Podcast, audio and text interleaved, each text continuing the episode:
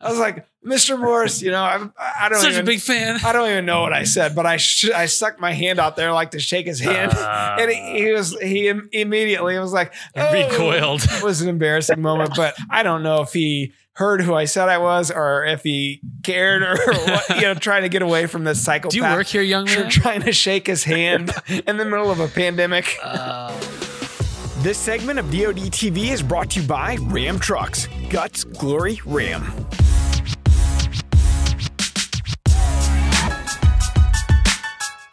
What's up, everybody? Welcome back to the Drury Outdoors 100% Wild podcast, episode number 160. And this week, bow fishing blitz. You know, it's interesting. We're 160 episodes in. This is our first one on bow fishing, and I have nothing to add. so Matt will sit quietly over on his side of the studio. That's right. You know, the best I could do, I wore a hook fishing shirt. Yeah, yeah, you're ready for it. And I got the hook shoes on. So You know, uh, so I'm not going to get into it too much, but usually when when I go bow fishing, I get gnarly. It's a messy, messy sport.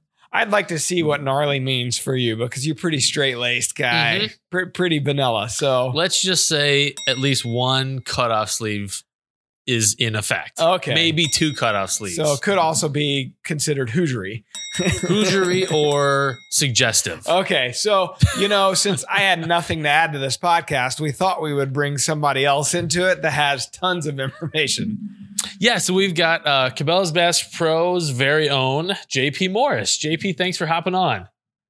Hey, thanks for having me, guys. This is a fun topic for me. I love bow fishing, so it'd be fun to chat with you guys about it. Yeah, basically, if you follow JP's Instagram account, you'll realize the guy's killing giant fish, bow fishing all over, you know, the country, all over the world, frankly. So it's a if you want to understand a little bit more about the topic, just follow JP's Instagram account.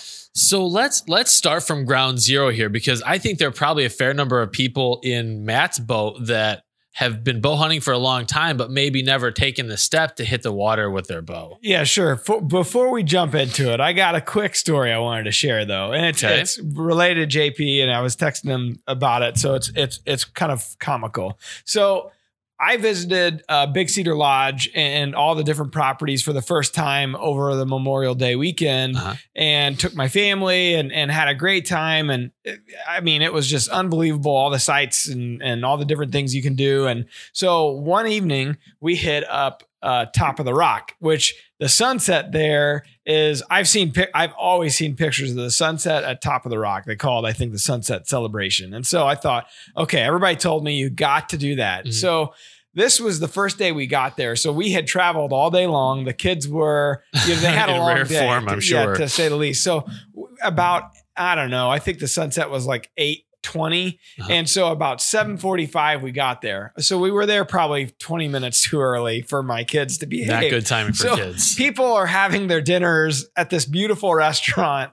I mean, it's a beautiful night. It's going to be a great sunset. And my kids are, my, my daughter Lola is just a maniac. And so, I mean, this is like, this in of itself is like, I'm trying to wrangle them. Stressful. Yeah, it's stressful. And Randa didn't want to go up there that night because she knew the kids, like we were at the end of their, th- th- they were Uh-huh. running on E. Yep. So we go up. I basically forced everybody. I was like, "This is going to be awesome." I heard they shoot Like a Clark. Griswold Like, here. Yeah, like we got to do this. So we go up there and we're, you know, it's it's awesome. I'm trying to, you know, document it and experience it and do all this stuff. And that that this guy starts play, pay, playing the bagpipes. That's part of the celebration. Okay. My daughter Lola goes up right in front of him and just stares at him, like five feet from him. Nobody's No even close to this guy. space. So he's looking at her. I'm just like, oh my God, I'm wanting to pull her out of there. You know, so this is all leading up to the, the best part of the story. So we witnessed the sunset celebration, the bagpipes. It was awesome.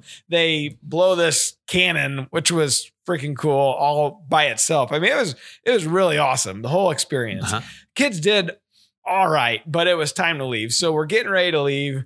And uh we go out the door and, and mind you this is like people are just starting to get comfortable again from the stay at home and Sure. the pandemic's still obviously an issue not supposed to be shaking people's hands or you know anything like that so I, i'm walking out the door i you know the family's with me And who is it but Mr. Johnny Morris? He opens the door for me. He and his wife are coming in to the restaurant and I'm leaving. He opens the door. I've met a ton of people over, you know, the 38 years I've lived in this Sure. world and or 39. I forgot how old I was. and I was like starstruck. I've never met him before. And I was like, I just got excited about I just couldn't believe I was seeing this Yeah. guy as I was at his place. And I totally fangirled out on it. I was like, Mr. Morris, you know, I, I don't Such even, a big fan. I don't even know what I said, but I sh- I stuck my hand out there like to shake his hand. and he, he was he im- immediately was like "Oh." recoiled. He was like, "Nice to meet you," you know, and he did kind of one of these, like you know, like Uh, security. yeah, but he and your just- wife's just thinking, I Oh. married such a sophisticated yeah, man. yeah, it was an embarrassing moment, but I I was just genuinely like shocked to see that see that he was there and he was opening the door for us. And he was so nice. He's like, "You have a beautiful family," and he and he kept walking in. I don't know if he heard who I said I was or if he cared or what, you know, trying to get away from this psychopath. Do you work here, young man? trying to shake his hand in the middle of a pandemic. Uh, But it Hey, it's all good. There's nothing wrong with a good old handshake. So He's I, trying to be hip, going with the elbow bumps. yeah. So I text, I texted JP after I was like, uh, I, I just met your dad for the first time. I'm sure I left a great impression. I feel uncomfortable right now. It was, but it was funny. I walked out of there and Miranda was shaking her head. She's like, "You're an idiot." Like that was embarrassing. Yeah. Oh. JP, did you hear the other side of that? No, no, I didn't hear the other side of it. Uh, you know, he hadn't been. He started off not being too worried about the pandemic, and then uh, my little sister had a baby recently on Mother's Day morning, and so she's been real strict on my dad. Can't be around anybody if you want to be around the baby. So Sure. he's been taking it more careful. So and this I wouldn't take it jerk, personally. Matt. it was it was you know he he handled it well. I fumbled it and it was funny. It was a funny moment. So I thought we'd share that one on the air for everybody to join in my embarrassment. How not to meet people with your host, Matt Drury. That's right. So it was comical. He was nice as could be, but uh, I was just in awe. I mean, the place is unbelievable. I, Yeah. Have you ever been down there? No, I've seen pictures, but never been. It's crazy. It's it's crazy. I mean, around every turn is a sight. E- Everything like he's done to make it seem real natural Uh-huh. and and like it's been untouched and over at Dogwood Canyon and the cave and nature trail tour over at top of the rock and Big Cedar itself, Fun Mountain. Like it was unreal. E- everywhere you went, it was unreal. So Sounds like me and the wife will have to go. Maybe leave the kids at home so can. I would suggest that so you can enjoy yourself. Yes. Enjoy that celebration at the top of the rock. No kidding. No kidding. So Well, Anyhow. it's it's it's summertime, and uh, and I know a lot of guys are getting the itch to go out and hit the water, bow fishing. I know we've never covered the subject before, and JP, I can't think of anyone that's done more for the sport of bow fishing than you have. I think you've brought a lot of legitimacy and organization, and kind of just raised it up a couple levels. But I'm curious, how did you get started bow fishing? Well, you know, just like you said earlier, uh, I was a bow hunter. I love bow hunting deer, uh, basically anything I could bow hunt. I was chasing with my bow. And uh, I met a buddy, a guy a couple years older than me over in Kansas when I was deer hunting one year. And he goes, You got to come over. He was from Oklahoma, and you got to come bow fishing with me. So I went over to Grand Lake in uh, northeast Oklahoma, met up with my buddy Scott, and we spent two nights out bow fishing. And I just got hooked. It was so fun it's just a way to take your bow out uh, you know when it's not hunting season and, and get to shoot hone your skills build up your muscles and more importantly just have a lot of fun with your you know family and friends. Yeah, 100%. the best thing sorry i was going to say the best part was too i went for two nights.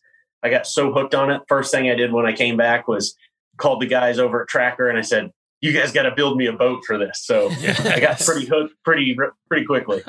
Well, that's that's an interesting aspect in and of itself. Like I've seen some people, you know, just following accounts on social media where they're like building their own little rigs for for Mhm. uh, specifically for bow fishing. And you know I'm, I'm talking like they got a boat and they're building platforms on it and lights. And you know mom and dad have a place down Lake of the Ozarks and we see a lot of that come through our cove you know in the middle of the Sure. night where it looks like an The alien stars on the water. freaking alien spaceship is on the water I mean it's lit up like a Christmas tree but is that something that then you guys our tracker has has gotten into that and and built boats specifically for this Yeah, so I started hosting. Uh, I went to the World Championships in like 2008 when I was in college, and uh, me and a buddy shot in it. It was really cool because I got to meet all these bow fishermen from around the country that are really serious, and I got to you know learn a lot of stuff from these guys, and it got me really excited that I wanted to host my own tournament. And so in 2013, I started the U.S. Open Bow Fishing Championship, and uh, it was a huge success. We had like 127 uh, teams of four guys show up the first year, and uh, it really showed me, hey, there's a lot of interest in this sport, mm-hmm. uh, and we need to capitalize on this. And so I worked with the guys from Tracker, and we started building uh, an 18 and a 20 foot bow fishing boat. We were really the first company to make a turnkey, just ready to go boat and uh, they've been real successful. We've gotten a lot of people, you know, out on the water with their first bow fishing boat. It's pretty cool. So uh, I felt for I started bow fishing in the 90s with my old Bear Whitetail 2 compound bow. It was dialed down to like 40 pounds and I scraped up cuz I was in I was in high school I think when my buddies and I started and I bought a fiberglass. I think it was made by Muzzy, a fiberglass arrow. I didn't have enough money to buy the reel, so I would go bow fishing on the flooded plain of like the playing fields of my high school, like the the softball field, the soccer field, and I would shoot fish and then go chase them down to, to retrieve them because I just didn't now have. That's redneck. it really is the first the first carp I shot. I had shot all morning. I'd never I hadn't because in my experience of bow fishing, you just miss a lot. Like that's one of the major principles of bow fishing is different than bow hunting because you're shooting like maybe one time when you go out bow hunting, when you're bow fishing, you're doing a lot of shooting. But I'd been shooting all morning, missing, missing, missing. I was walking back to my vehicle. I walked up onto the pitcher's mound of the girls' softball field and and there was probably a foot of water on the field at the time. And uh, and approaching second base this common carp you know maybe about like that big was was approaching. And i just like i'm just gonna fling one at it and it hit. And I, I couldn't i couldn't you know like a poof of blood underwater. I couldn't believe i'd hit that that fish from so far away. That was my first bow fishing kill ever. Did you freeze up kind of like you just met johnny morris or something? Not that bad not johnny morris bad. But but it, it, it was cool and, and then you start having success. But i i've always felt like bow fishing has been on the periphery of the hunting world. Like it's it's it's needed some legitimacy. It's kind of considered maybe a redneck or hillbilly kind of thing to do, but it, it seems and and it, it seems like it's coming more into the forefront and more legitimized. You know, I can tell you guys when I first started, you know, I got that first boat uh, and I would be out on the water and I went all year without seeing another bow fishing boat at night. Mm. And you know, now it's not uncommon for me to go out and see several other boats out uh, bow fishing at night. So the sport has grown a ton and it's gaining a lot of interest. You know, people see it on social media. People have more awareness for just what is bow fishing than they used to. And I think what's really cool is, you know, it's definitely a redneck sport. Uh, you see a lot of like homemade bow fishing rigs, and you know, you think a bigger bur- burly guy with tattoos and no sleeves on out there shooting carp. But I've taken a lot of different people and honestly, I can say at the end of the night, pretty much everybody I've ever taken has ended up loving the sport, having a blast. You know, you get to go out and shoot at fish. You do a lot of missing, especially like Table Rock down there by Big Cedar, where you just were, Matt. The water can be really clear, mm-hmm. and you have to aim way low below the fish because of refraction. So usually, when I take people out, they spend all night missing fish and watching fish in the lights uh, until they finally hit one or two and figure out, you know, we got to aim way low below them to, to actually hit them. So how low do it's you have to, how low do you usually have to aim? Is it like a foot low or what are we talking? So it just it changes. You know, if the water's clear and you can see a fish that's you know three or four feet down, you have to aim way below. I mean, I'm a foot and a half, sometimes two feet below the bottom of the fish. Now, if the fish is right on the surface or if the shot's straight down off the boat, you can aim just right at their belly or just you know right at them sometimes. So it changes throughout the night. And if you go from clear water where they've been three foot deep and you get into muddy water where they're only a foot deep you'll start shooting under them so a lot of it's trying to adjust on the fly. Um, my first bow i put a single pin on and i was deadly with it because i had a point of reference you know for where i was aiming every time i drew back. But i quickly learned as i was around other bow fishermen and bow fish guys that are more experienced that sometimes speed is more important. And so Mm-hmm. uh, I've now I shoot instinctive, no sights or anything. You just draw back with your fingers, look at the target, and let it fly. And, and it's incredible how good you can become. I've, I've got a buddy that he'll hit he'll hit a tiny gar at almost 15 yards, which is a really long shot in bow fishing, but he can't hit a deer. He freezes up and just flings an arrow over a deer's back. It's totally different world. But uh, but yeah, the instinctive shooting is something that's a little different. JP, if someone wants to get started bow fishing, how do you normally put them on that path?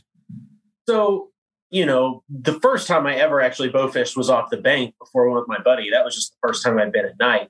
That's how most people start. Most people take uh, an old deer hunting bow or they buy a cheap bow at a garage sale or from a pawn shop or wherever. Or you can go buy packages. You know, if you want to spend $400, you can go to Bass Pro or Cabela's and get a bow that's ready to go with a reel and everything. Or you can just take an old bow and go and buy a reel and a reel seat and a couple arrows and get started um, the best time of year really to get started is is right now. You know, coming out of springtime, early summer, a lot of these carp and gar are spawning, and that means they're going to be up in the grass. They're going to be right on the surface, and a lot of times, like you were talking about at your high school, uh, fl- when the floodwaters come out, that is when it drives these fish to go spawn. So you can actually get out there and wade around just in shorts and some some of your hook water shoes you got, Matt, and uh, just get hooked on it starting there. And the the bow aspect is actually kind of a, a nice thing because, like you're saying, JP, uh, you can buy a used bow at a garage sale. In fact, you probably don't want to have something super super nice because it's going to get muddy. It's going to get banged around in the boat or on the bank, and so uh, so you can get away with something that maybe is, is a little less pricey than your whitetail rig. So if you, you know, well, I, I have a farm that's on the Mississippi River and it's always flooded over there. in the Mississippi yeah, River. pa- it is the Mississippi River a lot of times. uh, but it, you know, so those types of floodwaters where it's just you can't see anything, are- are they close to the top or like how the hell do you see the fish? Yeah, so if you that think about it, just like deer, you know, if you put up like a hot zone fence around, you know, some beans or corn and you save that back all year, and then all of a sudden you pull the fence down, those deer within a couple of days are going to be in there feeding pretty heavily usually.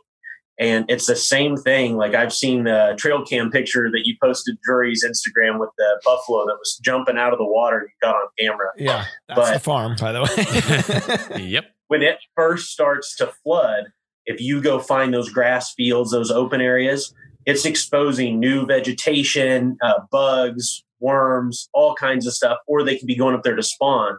And so if you catch those early days of the flood, you'd have no problem finding carp there. And usually once it gets in the grass, even muddy water like comes off the Missouri River or the Mississippi River will actually clear up in that grass enough that you can see to shoot. Mhm.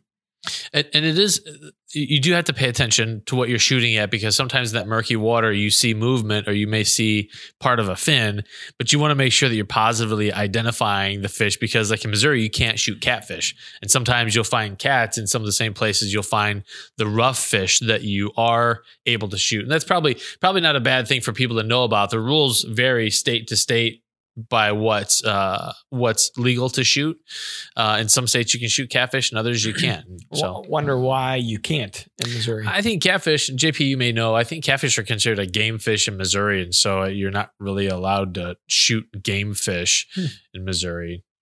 Yep, that's exactly the reason. So uh, they are considered game fish, and right now, Missouri, the rules state we can only harvest non-game fish with a with archery tackle.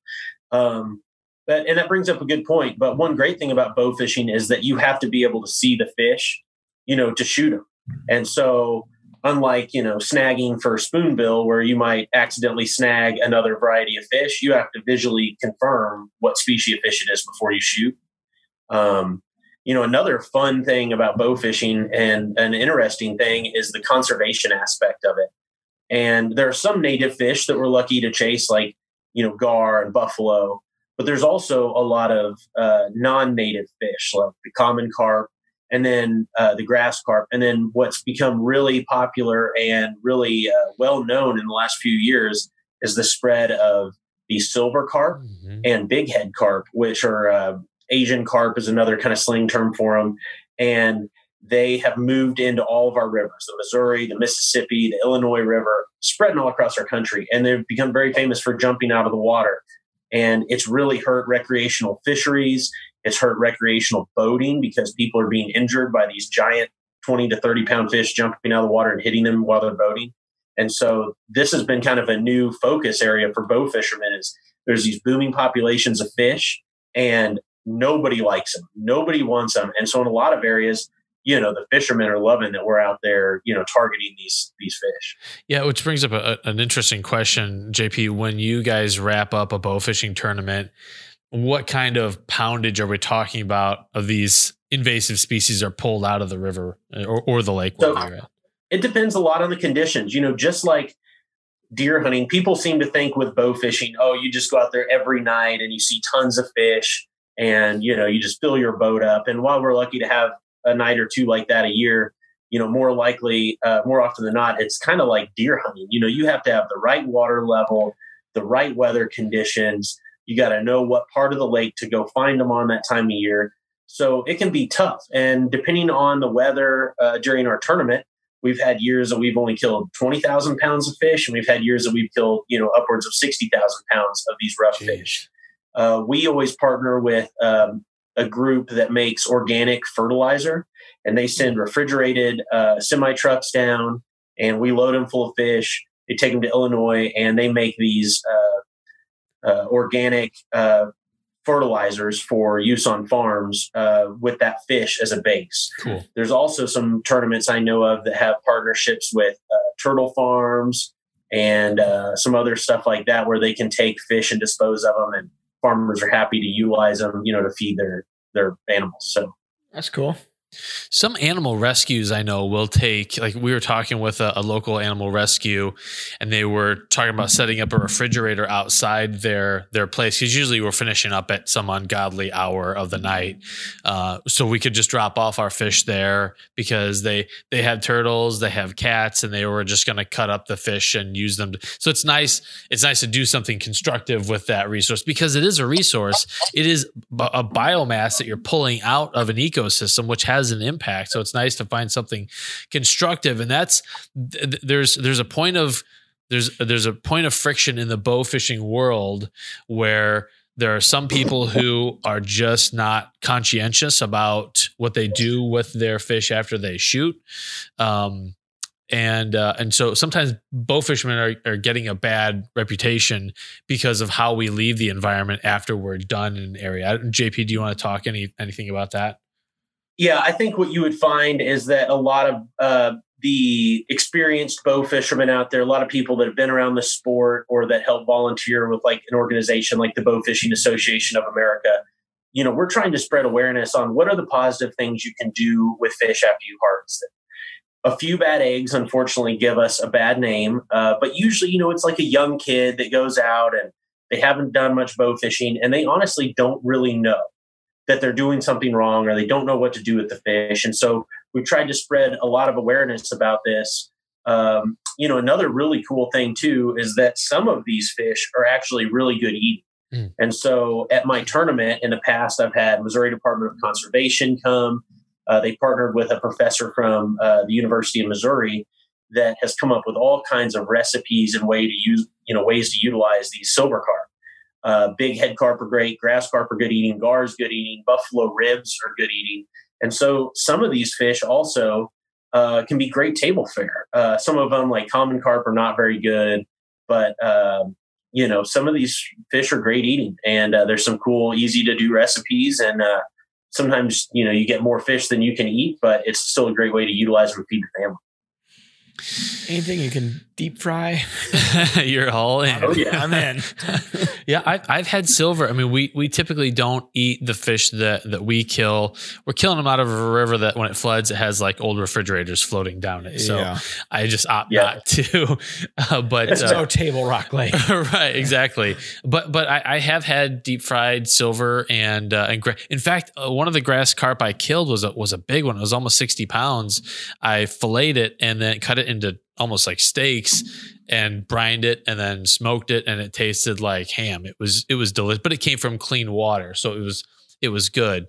And, and kind of back to the earlier point though, if you are bow fishing, be responsible with your harvest because we we we get a bad reputation by people who just leave dead fish on the bank or dump a bucket full of fish in the river. Then you got a slick of dead fish floating down. It's not a lot of people but it's enough to where every now and again at the boat ramp I'll have I'll have like the the boat ramp person say make sure you don't leave your fish here. So you know that it's happened to them before. And it's it's wasteful. It it's, it doesn't bode well for us as outdoorsmen that we would waste a resource like that. So do be responsible with your dead fish. Good point. Yeah, definitely. Having a plan before you even ever go to the water on what you're going to do with your fish is always a good plan. And I've also had a lot of fishermen too, you know, uh, fishing, you know, on the Missouri River, catfishing is really popular, some of our other uh, lakes around the state. And so I've actually given quite a few away to other fishermen as well that wanted to make cut bait out of them, you know, to go catfishing. Heck yeah.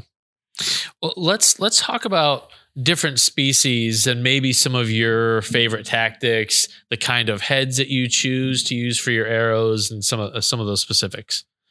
Okay, great. Well, like I said, you know, if you think about the year, kind of like calendar year, I usually don't get started until you know if we catch a really warm day. Sometimes in February, I'll start to get excited. You know, hey, all the hunting seasons are past, duck season's past. I'm ready to do something outside. And early in the year, you'll start to see you know, the fish are just starting to move up. So if you catch a few warm days in a row, these fish have been down deep, hunkered down all winter. You start getting those first few days of warm weather, and you'll see the fish start to move up, particularly at night, because I think as it begins to cool off after dark, these fish are going up shallow where the sun's been shining all day mm-hmm. on mud flats or on rocks, and they're hanging out there trying to stay warm. Uh, then as you go through the year, you know, you come into like the springtime and you'll start to see these fish spawning. This is like the rut for bow fishermen. And you want to look for rising water temperature. Usually it has to be in the mid 60s uh, for carp and buffalo to go spawn. And the big kicker is rising water. So if you get the temperature in the mid 60s and then you see the water level start to rise, you know, a foot or a couple of feet in the area where you're going, be ready because that is a recipe for them to start spawning. Um, then you know the early spring is great during the daytime to to go bow fishing uh, uh, because the fish are up shallow, they're feeding up there. As you get more into the summertime, you know, and it gets really hot, the fish are only going to be up at night because the water, you know, gets to be like bath water. It'll be 85, 90 degrees sometimes in some of these reservoirs, and the fish are hunkered down deep all day long. And at night, they'll come up to feed. And so, um, throughout the year, you just have to kind of change your tactics. And I'd say the number one key to success if you're bow fishing is covering water. You know, you can ask people around you for tips on what bodies of water have a lot of carp or where they see them there.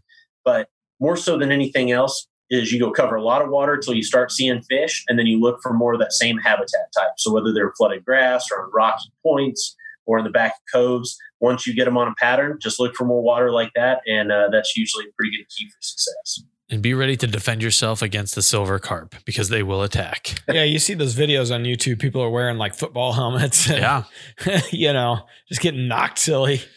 Uh, yeah, I you mean, know, those silver carp are really fun to go chase because it's a tough target to hit. A fish is jumping out of the water, but I'm there to vouch. You know, it's all fun and games until you get smoked right in the chest with about a 30 pound silver going, yeah. you know, 10 or 12 miles an hour down the lake. It'll, uh, it'll hurt. yeah, my, my buddy is no, he's the magnet for silver carp. He's been hitting the jaw, just just kind of trolling along, jumping out of the. He's got he's been hitting the jaw, and then a couple years ago, he had one while he was driving the boat land in his lap, and then just start like that on his crotch. nice. Terrified. Maybe He's, I will go fishing. right. Come on along. That's big fun. Wear a cup. but you did, but like especially if you're motoring along, that the cavitation of the outboard, they just something in them. It's their it's their flight response and they launch into the water. And it's a really cool feeling though when you connect on you I've missed a ton of them. Every now and again you connect and it's a cool feeling. It is. It's a really cool feeling. And you better hang on because you're moving down the river and they are strong fish. No doubt. No doubt. So let's talk about strong fish. Your biggest. I know you you killed a huge buffalo a few years back. Yeah. So um, you know, I've been lucky to get several really giant fish over the years. And uh, my biggest ever was actually down in Texas on the Trinity River uh, years ago. Uh, me and my dad went down there. I took him bow fishing, and he's been with me a few times. He enjoys it. He loves watching the fish. A lot of times he just wants to drive and let us shoot. But uh, I drug him down there to South Texas for uh, two days. It was about 105 degrees, humid as could be. I mean, just dead, dead calm. And it's like a needle in a haystack. I mean, we're out there for two days, and an alligator gar would roll, you know, 40 yards over there, and then 30 minutes later, another one would roll 20 yards over to the right. But if you're not ready, good luck. And I remember about halfway through the second day, I just got lucky. I was looking down in the water. I saw shadows start to come up. I drew back and and luckily I made literally the only shot opportunity I had while we were down there. And um, we ended up getting this giant alligator gar. In fact, I'm gonna take you over here and show it to you.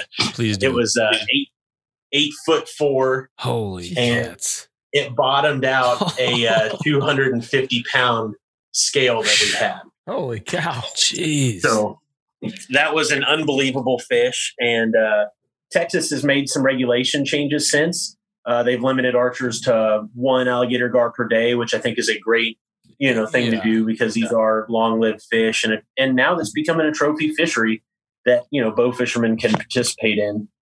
But uh, you know, chasing a giant fish like that is definitely uh, a lot of fun, and it's no different really than you know you think about Mark chasing that 200 inch, you know, giant whitetail. That's the eight foot alligator gar for a lot of bow fishermen. I think a few years ago, Blake Shelby killed a giant one. Might be the record holder down in Louisiana, isn't it? I, Yeah. it- Yeah, he sure did. He killed a 215 pounder down there near his home. I think he lives near Monroe, Louisiana. Yeah. Yeah. yeah, it was like behind his house, Yeah. in the swamp area. And He's scared. He's scared to be around his house. you know, each, each fish, each each species seems to have their own type of awareness, and some, and it depends on the time of year as to how wary they are. What what is an alligator gar's sensibilities like? Are they are they real spooky fish? You know, it depends on the conditions a lot. There's one time of year that uh, they're more vulnerable to bow fishing, uh, and that is in the spring if they get huge floods because the Trinity River and a lot of rivers they're in are very muddy. And so it can make it very hard to bow fish these uh, fish until it floods into fields and gets really clear. Mm-hmm. And so, you know, if you catch it during the right time of year, yeah, you can have an opportunity to see a lot of different gar. Uh, and if they're spawning, you know, they're they're focused on other things, but still, that's why we have a limit, you know, on that species. Yeah. And uh, for the majority of the year, it's a really tough tough thing to do, especially for a trophy fish like that. Uh, there's a lot of you know four and five foot gar, you know, 50 to 75, 80 pound fish, which is a giant fish, and there's a lot of them. Oh yeah. Uh, but you know, it definitely takes a, a while to get those fish to that next class, up to that seven or eight foot. And what kind of head are you using? So it changes a lot by species of fish. Um, I shoot primarily, you know, muzzy arrows, and they have a couple of different tips. Uh, there's the normal muzzy uh, carp point, they call it. Mhm. This is pretty much what everybody started with, or is con- you know used to seeing. It's two barbs, and it's great for a fish like alligator gar because you need to get penetration. Their scales can be extremely tough, but once you penetrate past those scales, uh, you've pretty much got them. The arrow's not going to pull out. You know, you might break a line, or they might get you wrapped in a tree, but the arrow's not going to pull out. Uh, but if I'm going after a fish like grass carp in the summertime, a fish that's very powerful and they seem to get soft when the water gets really warm, Mhm. you know, you want to go with like uh, an iron barb. It's more like a three blade or a three barb. It has a lot of holding power. So that way you make sure that on a big soft fish like that, your arrow doesn't pull out. Sure. There, there's a lot of nuance to bow fishing. I think people are becoming more and more aware of that, and and, and as they are, the the the industry is responding with more and more products. I mean, gosh, in the past ten years alone, it just seems like there's so much more available to bow fishermen now than there has ever been. Yeah, I mean, there's no doubt. I mean, the sport is growing like crazy, and you know, I'm seeing it uh, at my tournament. Uh, we had to cancel it this year, unfortunately, due to COVID, but uh, we were set up to have a record turnout, well over a thousand anglers showing up to compete, and that just shows you across the country how this sport is growing and the popularity of it. Um, and I think you'll continue to see it grow because there is a huge resource out there of fish that people can go have fun and target you know, I think about guys that sometimes go bass fish on Table Rock and they fish hard and they catch two or three little small, you know, 10 inch fish. And then, you know, think about taking guys out bow fishing and, and they get several opportunities at 20 to 30 pound fish. And, you know, so it's, it's a really fun sport and it's a resource that in most areas is underutilized. These are fish that aren't usually targeted by rod and reel fishermen. And so there's a, an abundance of these uh, fish and uh, it's just, you know, can be a lot of fun and very rewarding to guys that go out and you know take the time to learn new areas and, and try it out. So we've talked a lot about bow fishing, but there's one other thing I, I saw that you were with the Slock Master a few days back, and were you guys blow dart fishing? Yeah. So uh, the Slock Master, Tim Wells, you know, I used to love his show growing up. He was shooting bumblebees out of the air and all kinds of crazy stuff. And that's how I was growing up. I mean, if there was something I could go chase with my bow, I was in. It didn't matter if it was squirrels or deer or what.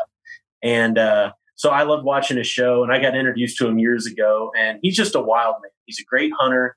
Uh, and I had him and some of his family came down uh, to Missouri last weekend, and, and we spent some time. We did some bow fishing. We just you know went out bass fishing, and he has these new blow guns that he is coming out with. He's selling now at his website, and they've got guides on there for your line and a reel seat on there to hook a spinning reel onto. And he's come up with uh, barbs for these blow darts. And it's a hoot. It's really fun. You know, it, it makes shooting even a four or five pound common carp a heck of a battle. Whereas with a regular bow, you know, you could pull them right in. So it was pretty fun trying. It, it looked awesome, and it, when he we've had him on the podcast, it was probably one of my most favorite podcasts. It was wild. Was, the stories he t- he's a great storyteller, uh, as you yeah. know. But uh, yeah, he he's it's amazing to see what that man can do.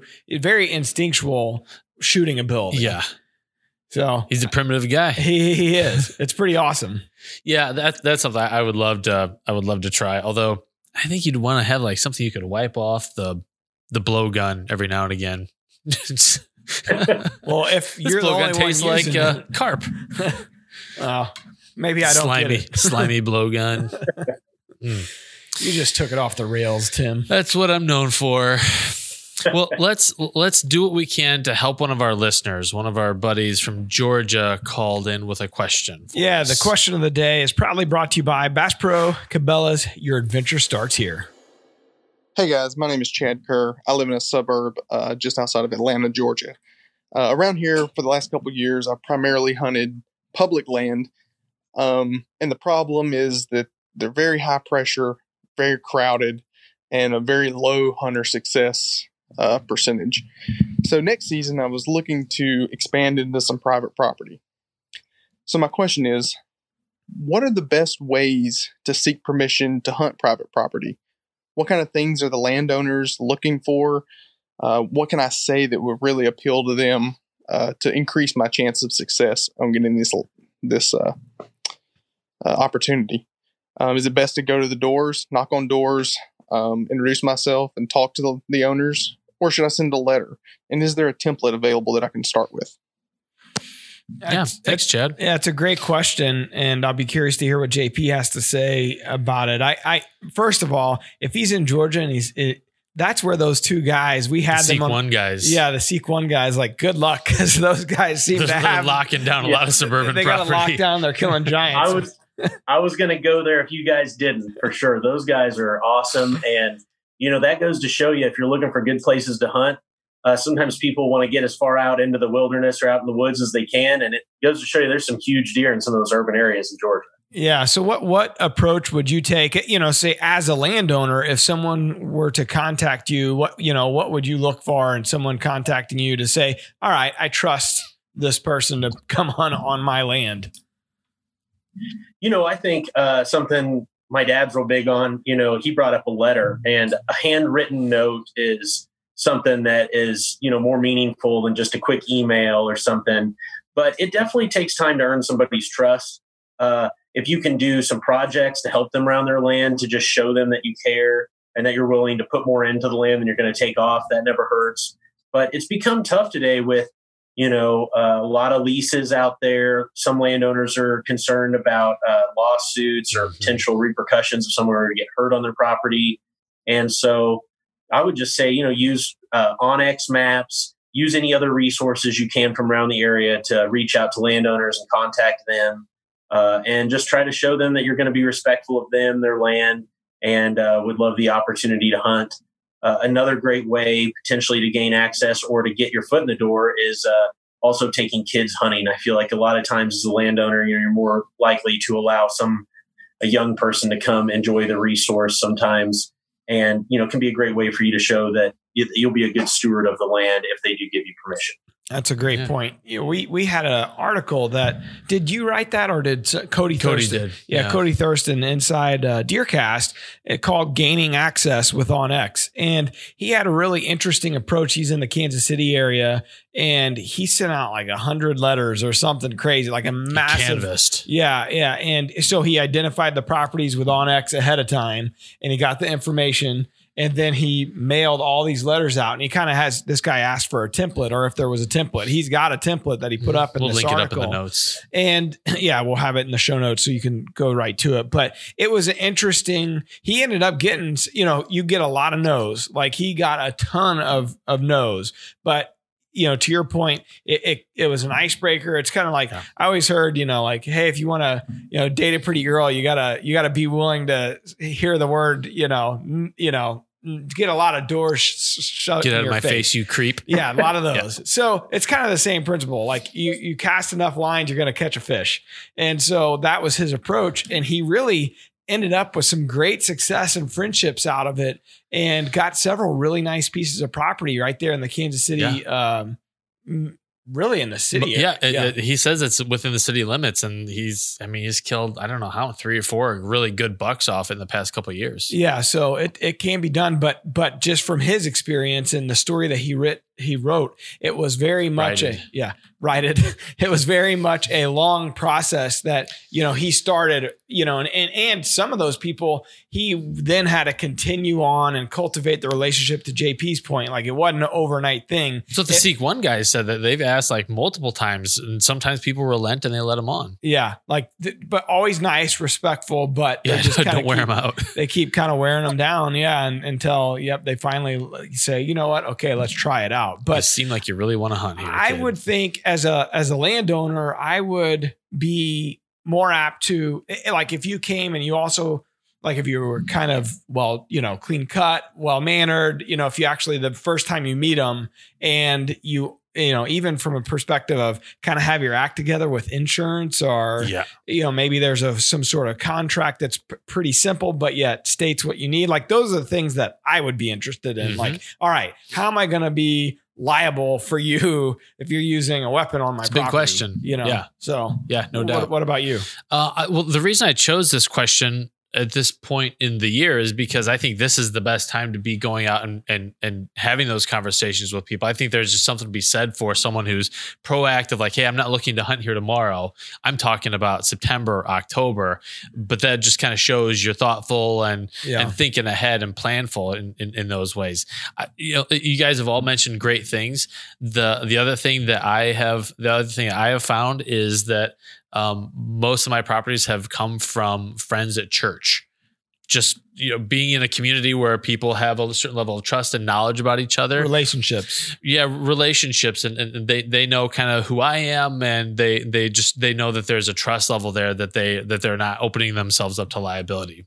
Yeah. So so that that's that's a big one. The other thing is like if you can start with predator hunting, a lot of times people just want the coyotes or raccoons gone, and then maybe ask about turkey hunting because turkey are, are, ugly and no one seems to care about them as much as they do yeah. deer. Everybody's and, like, ah, I like seeing the deer. I feed the deer. Yeah, yeah. turkeys, whatever. They're weird dinosaur looking things.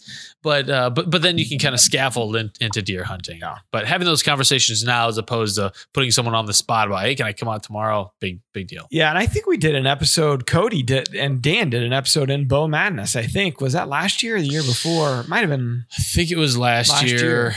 Uh, yeah, so, and it was all about their city limit, how they got access. Yeah, yeah. So you know, say you got uh, my outdoor TV, MOTV, you can see that that content you know today. So that that that would be worth checking out. It was Bow Madness. It was Cody Thurston. Uh, something about the city limits, hunting yeah. city limits. Yeah. So you know the other thing too that those Seek One guys have done that I think is another way to get your foot in the door is they've just asked people for permission to only run trail cameras. and not even Good take point. the step to hunt yet. And that helps them start to build that relationship. And it also kind of helps you to understand, you know, is there a big deer in the area? Uh, you know, how hard you want to keep working on this relationship to try to get in there. There are a lot of deer in the area. So I think that's another good little trick that might help some people gain access. Yeah, those guys are really savvy about it. They they had a really good way about getting access. Yeah. I mean, it was it was a it was a well thought out approach.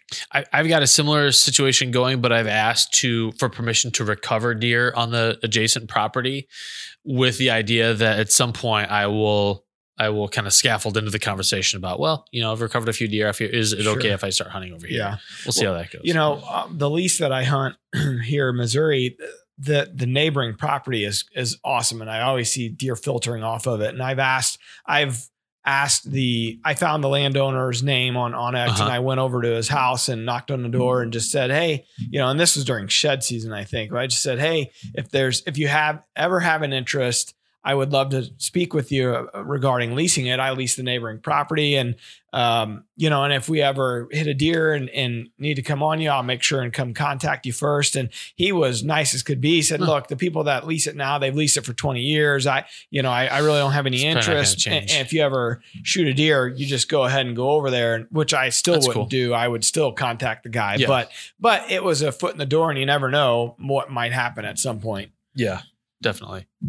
Well, Chad, thank you for your question. If you want to leave a question for us to answer on the air, click the link in the show notes because it's there now. Or you can go to druryoutdoors.com slash podcast, click the send voicemail button, and uh, we'll do our best to get to it. All right. Um, so, JP, thank you so much for being on. Thank you for what you've done for the sport of bow fishing and what you continue to do. It's appreciated. And I got a hundred, thank you, guys. I got a hundred dollars for you if you can get Mark and Terry to go bow fishing. All right. I'll take it. I've been I've been telling them, you know, they have a spot down there at Lake of the Ozarks, and uh, it's one of my favorite places to go around Missouri. And so I'm going to get them out there one of these nights, and I'm going to get them hooked. That's just what they need is one more hobby. That's right. well, everyone, and stay same with you, buddy. Next time you come down to Long Creek or to Big C, look me up, and I'll make sure to take you and the kids out bow fishing for a couple hours. I would love it. I would love it. And and and please extend the, my apologies to your dad. Trying to infect Actually, him. don't mention it. I know I was forgettable, so just let's leave it at that. It never happened. Never. Nope. All right. Thanks everyone for watching, for listening. Stay tuned next week for a special scratch and sniff edition of the Drury Outdoors 100% Wild podcast. if that's not a deep tease, I don't know what is. It's you got it, good, baby. Now. All right. See See you guys. See ya. Thank you.